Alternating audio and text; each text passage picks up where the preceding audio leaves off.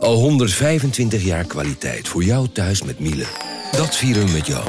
Ontvang nu tijdelijk een cashback tot 125 euro op veel Miele-apparatuur. Geniet van de kwaliteit van Miele. Voor perfect verzorgd wasgoed en kleding die veel langer mooi blijft. Voor een stralend schone vaat, even perfect als jouw diners. En een stofvrij thuis waarin echt hygiënisch schoon de standaard is. Check miele.nl voor alle feestelijke aanbiedingen. Meneer Holleder, aan u het laatste woord. Heeft u het op schrift? Nee, ik heb het gewoon, doe het gewoon uit mijn hoofd. Oh, wat knap. Nou ja, zo lang wordt het niet.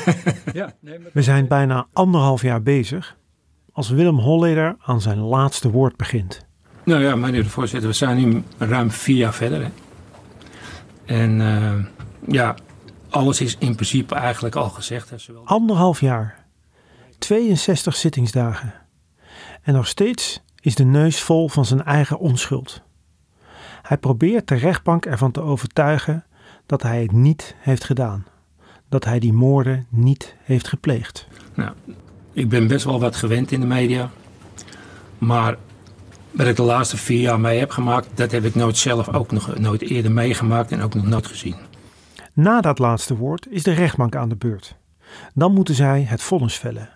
Bepalen of hij schuldig is aan de vijf liquidaties waarvoor hij terecht staat. Dat is, voor mij is dat gewoon, ja, ik vind het gewoon onterecht. Maar nu, op deze dinsdagochtend, mag hij nog één keer zijn verhaal doen. Nog één keer vol op het orgel. En dat doet Willem Holleder op zijn eigen typische wijze. Hij is verontwaardigd, maakt grappen en hij beschuldigt iedereen van het vertellen van leugens. Er zijn de afgelopen zittingsdagen allemaal onzinverhalen verteld, zegt hij. Hij wordt niet goed begrepen. Hij is zwart gemaakt. Iedereen is tegen Willem Holleder. En het is niet één keer geweest, het is vier jaar lang. Hè? Het is niet niks. Als Willem Holleder geen zware crimineel was geworden, zo denk ik wel eens, had hij een goede showmaster kunnen zijn. De man is sociaal buitengewoon handig en heel taalvaardig. Hij is voor de rechtbank vaak ongrijpbaar. Willem Holleder kan als geen ander lange antwoorden geven, veel woorden gebruiken en toch niks zeggen. Dan heeft het Openbaar Ministerie me kwalijk genomen dat ik met Mirem het af en toe, het woord koffie durf ik niet te zeggen, maar in ieder geval af en toe wat ging drinken of een broodje ging eten. Maar, meneer de voorzitter, als je in de onderwereld iets oplost, dan is het niet alleen maar opgelost en dat je elkaar dan niet meer ziet. Want dan is het nog steeds niet opgelost. Mensen willen wel elkaar in de ogen kunnen kijken af en toe of het inderdaad opgelost is. En je komt, ontkomt daar niet aan. Hè? Iemand die, als je iets oplost, ja, dan ga je met iemand een kop koffie drinken. Want het is toch opgelost? Pas als iets niet opgelost is, dan heb je geen contact. Het doet me soms denken aan een interview dat je afneemt met iemand en dat je dan een bandje hebt gemaakt. Dan ga je dat uitwerken en dan denk je dat was een leuk gesprek. Maar dan blijkt dat die persoon helemaal niks gezegd heeft. Dat is Willem Holleder ten voeten uit. Die man kan antwoorden zonder iets te zeggen. Morgen. Dank u wel. Gaat u zitten. Welkom. Willem Frederik Holleder, 29 mei 58. Ik ben er. Dit patroon lijkt rechtbankvoorzitter Frank Wieland te willen doorbreken door Holleder een keuze voor te leggen. Het is maandag 14 januari 2019. De strafzaak tegen de neus gaat zijn tweede jaar in. En vandaag behandelt rechtbankvoorzitter Wieland de persoonlijke omstandigheden van Willem Holleder. Hij legt de neus een keuze voor. Wie bent u? vraagt hij. Die vraag komt voort uit een parabel die Wieland zojuist heel kort heeft uitgelegd. Het is de parabel over het lam en de wolf. Een verhaaltje dat gaat over de vraag welke karaktereigenschappen tijdens onze opvoeding boven zijn komen drijven. Is dat het goede dat in ieder mens huist? Of is dat het kwade dat ook in ieder mens zit? De ene mens groeit op tussen de wolven, de andere wordt als een lammetje opgevoed bij wijze van spreken. En dat is wat Wieland uiteindelijk aan Holleder voorlegt. Wie bent u, meneer Holleder? Wolf of lam? Maar Willem Holleder laat zich niet in een hokje stoppen. Ook niet door rechtbankvoorzitter Frank Wieland. Hij denkt één seconde na en zegt: Een goudvis. Ik zit ook vaak in een kom.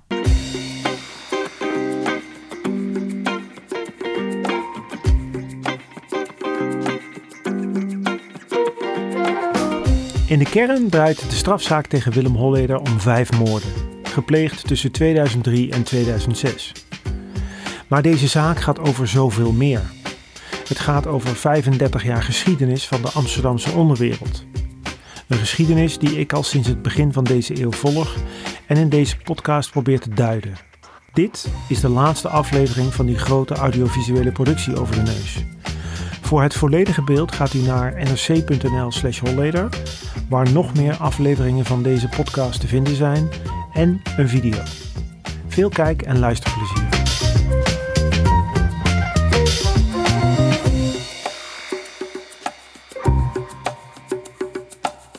De anekdote over het lam, de wolf en de goudvis illustreert hoe Willem Holleder zich de afgelopen 62 zittingsdagen staande heeft gehouden. Hij geeft antwoord, maar omzeilt de essentie van de vraag en krijgt en passant de lachers in de rechtszaal op zijn hand. En tegelijkertijd raakt Holleders antwoord de kern van zijn verdedigingsstrategie. Ik, Willem Holleder, word vanwege mijn publieke imago als onderwereldbaas beschuldigd van moorden waarmee ik niks te maken heb. De reden voor deze vraag van rechter Wieland? Er zijn in de voorbije maanden steeds twee verhalen geschetst. Twee versies van dezelfde gebeurtenissen die lijnrecht tegenover elkaar staan. Verhalen die elkaar uitsluiten. Als het ene waar is, dan is het andere niet waar. Je hoorde in de vorige aflevering ook al even over deze strijdige verhaallijnen. En tijdens zijn laatste woord refereert Holleder er zelf ook weer even aan. De zussen schetsten de afgelopen maanden een beeld van hun broer als tiran.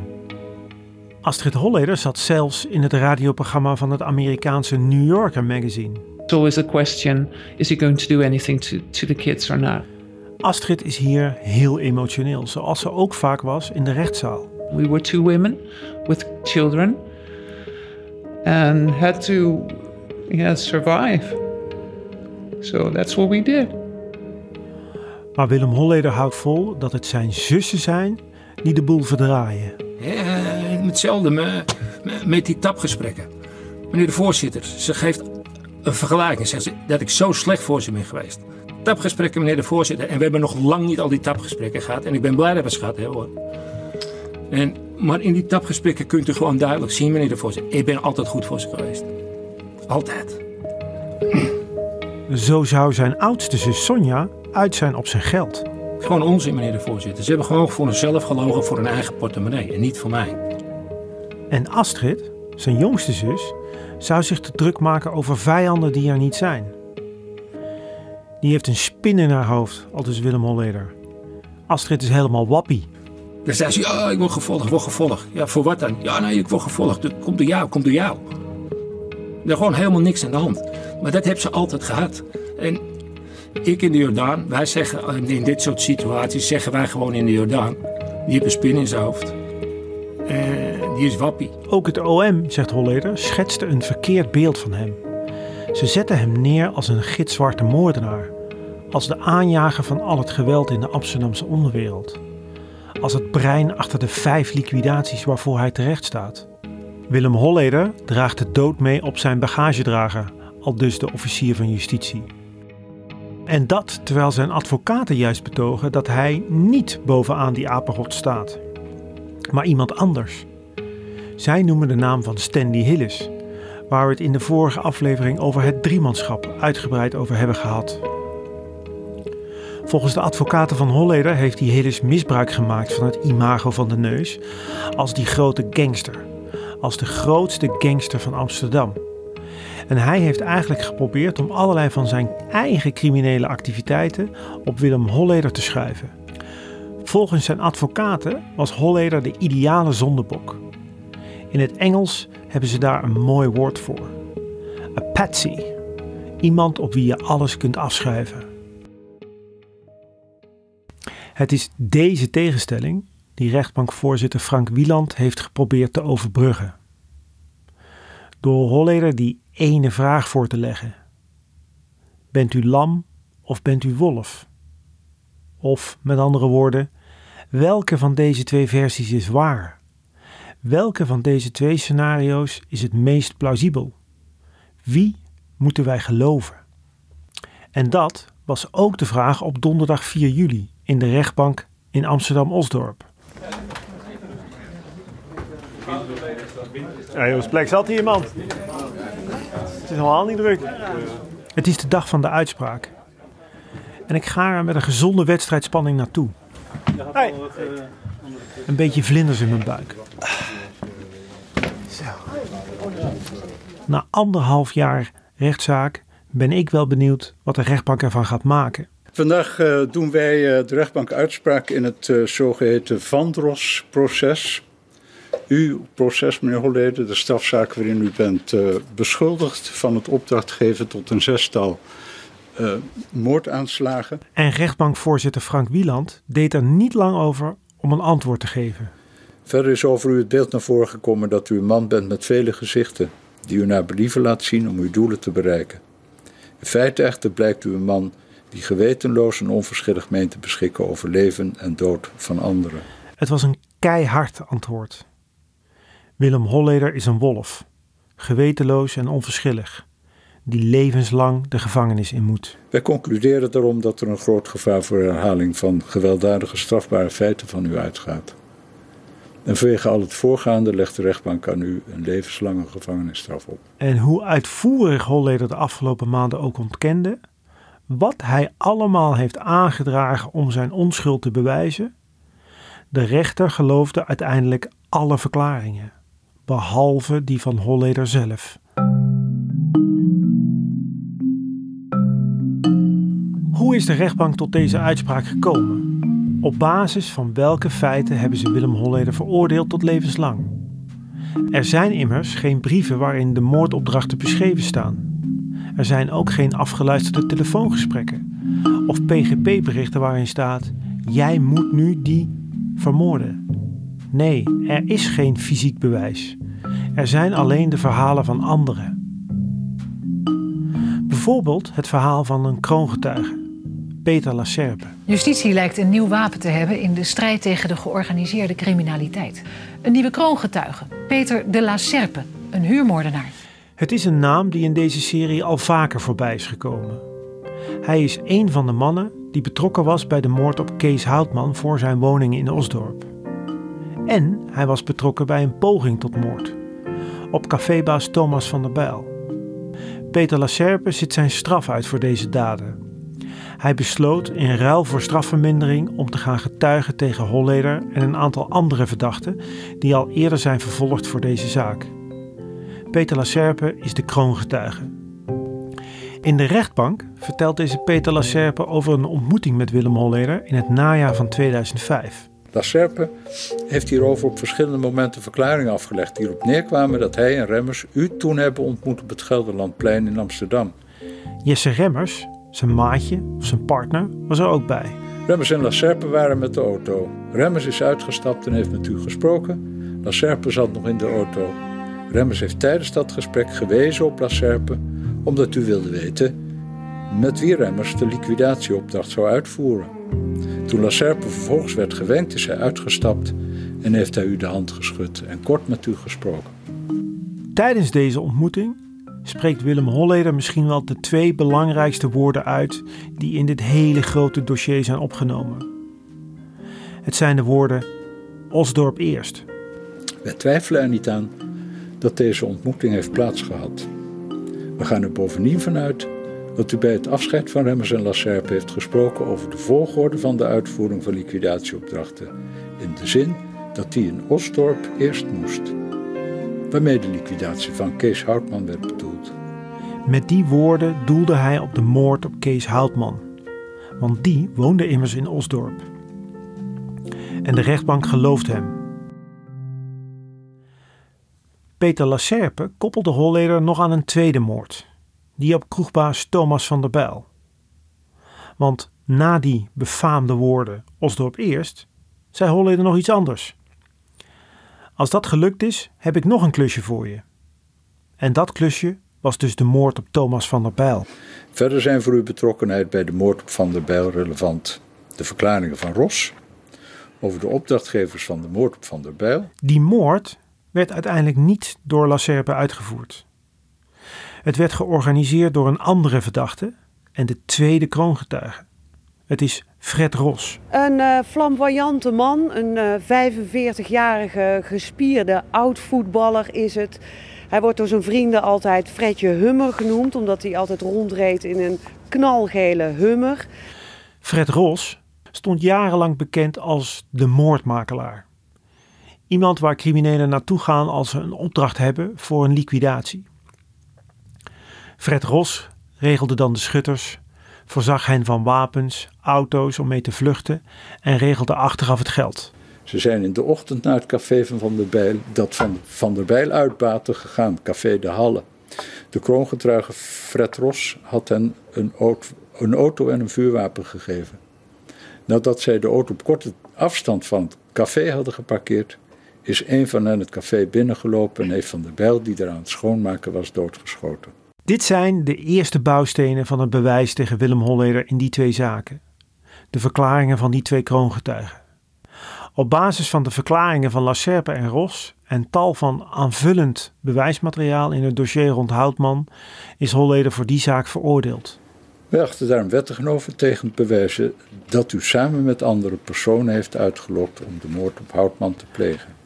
En op basis van de verklaringen van diezelfde twee kroongetuigen, plus aanvullend materiaal uit het dossier, is Holleder ook veroordeeld voor de moord op Thomas van der Bijl. Ook in deze zaak achten wij wettig en overtuigend bewezen dat u samen met andere personen heeft uitgelokt om de moord op Van der Bijl te plegen. Zo werkt dat in ons rechtssysteem. Verklaringen van kroongetuigen zijn een bewijsmiddel. Alleen, één bewijsmiddel is niet genoeg om iemand schuldig te verklaren. Je hebt er altijd tenminste twee nodig. Dus naast die verklaringen van de kroongetuigen zijn er door de rechtbank nog een aantal andere bewijsmiddelen aangewezen. Uit de verklaringen van uw zussen blijkt dat u boos was op Van der Bijl, waarbij uw zus Astrid van u had gehoord dat Van der Bijl er ook aan zou gaan. De belangrijkste daarvan zijn de verklaringen van de zussen van Willem Holleder, Astrid en Sonja, en van zijn ex-vriendin, Sandra Klepper. In hun verklaringen hebben ze uitgebreid verteld over de moord op Cor van Hout. U heeft tegen uw zus Sonja gezegd dat u Van Hout hebt laten vermoorden. Herhaaldelijk heeft u haar eraan herinnerd wat u met Van Hout had gedaan. De jeugdvriend van Willem Holleder, de mede-ontvoerder van Freddy Heineken en de partner van zijn zus Sonja. Tegen Sandra den Hartog heeft u op de avond van de moord gezegd... Weet jij hoe lang ik hierover gedaan heb? Eindelijk, eindelijk is het gelukt. Waarbij u het gebaar van een pistool heeft gemaakt. Een bevestiging van deze verklaring wordt gevonden in de opname van een gesprek tussen u en uw zus Astrid. Hierin heeft u gezegd dat Sonja ook wilde dat Cor eraan ging. Dat als u zou gaan en wij begrijpen zou worden aangehouden en vervolgd, zij mee zou gaan. En dat zij een probleem had als zij over Cor zou praten. Gelet op de context van het gesprek gaat dit overduidelijk over de moord of de dood van Van Hout. Ook de achterbankgesprekken met Willem Enstra worden door Wieland genoemd als belastend bewijsmateriaal. Enstra verklaarde bij de politie over de moord op Cor van Hout. Hij heeft gewoon zijn eigen zwager dood laten schieten, zei Enstra. Wij achten kortom wettig en overtuigend bewezen dat u samen met andere personen heeft uitgelokt om de moord op Van Hout en de doodslag op Ter Haak te plegen. Uiteindelijk, concludeert de rechtbank in haar vonnis, is het een optelsom. Een optelsom van alle verklaringen die tegen Willem Holleder zijn afgelegd, versus de verklaringen die Holleder zelf heeft afgelegd. En daarbij is dan de vraag: wie is er het meest geloofwaardig? De rechter acht de getuigenissen van de kroongetuigen en die van de zussen van Holleder betrouwbaar. En dus is het bewezen dat hij opdracht gaf voor vijf liquidaties. Terug naar de parabel van Wieland. Is Willem Holleder een wolf of is hij een lam? De conclusie van de Amsterdamse rechtbank is helder en hard. Hij is de grootste wolf, de leider van het stel. Holleder heeft in stijl heel snel gereageerd. Meneer Holleder zegt het volgende. Ik heb bij de rechtbank vaak mijn zorg uitgesproken dat de ongekende mediacampagne die mijn zusters... Hij blijft bij zijn onschuld. Hij zegt het niet met zoveel woorden, maar hij bedoelt het wel. Ik ben een lam. Ik heb mij niet schuldig gemaakt aan het opdrachtgeven tot liquidaties en bewijzen daarvoor is er dan ook niet. Maar ik ben nu toch veroordeeld. Ik kan het niet anders zien dan dat ik al die tijd gelijk heb gehad.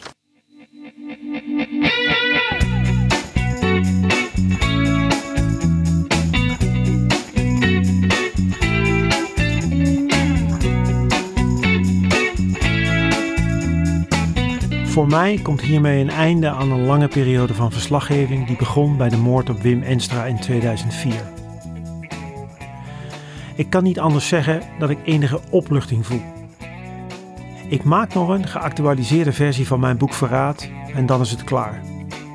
Ik heb het gevoel dat ik Willem Holleder goed ken, maar ik heb hem nooit gesproken. Voor mij zal hij altijd die man blijven die ik de hand niet durfde te schudden.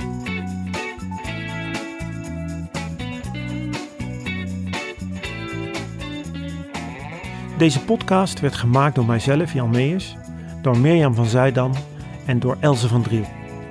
De montage van deze laatste aflevering was in handen van Ruben Pest. Bedankt voor het luisteren en tot een volgende keer. Technologie lijkt tegenwoordig het antwoord op iedere uitdaging. Bij PwC zien we dit anders. Als we de potentie van technologie willen benutten, kunnen we niet zonder een menselijk perspectief. Human-led, tech-powered noemen we dat. Ga naar pwc.nl.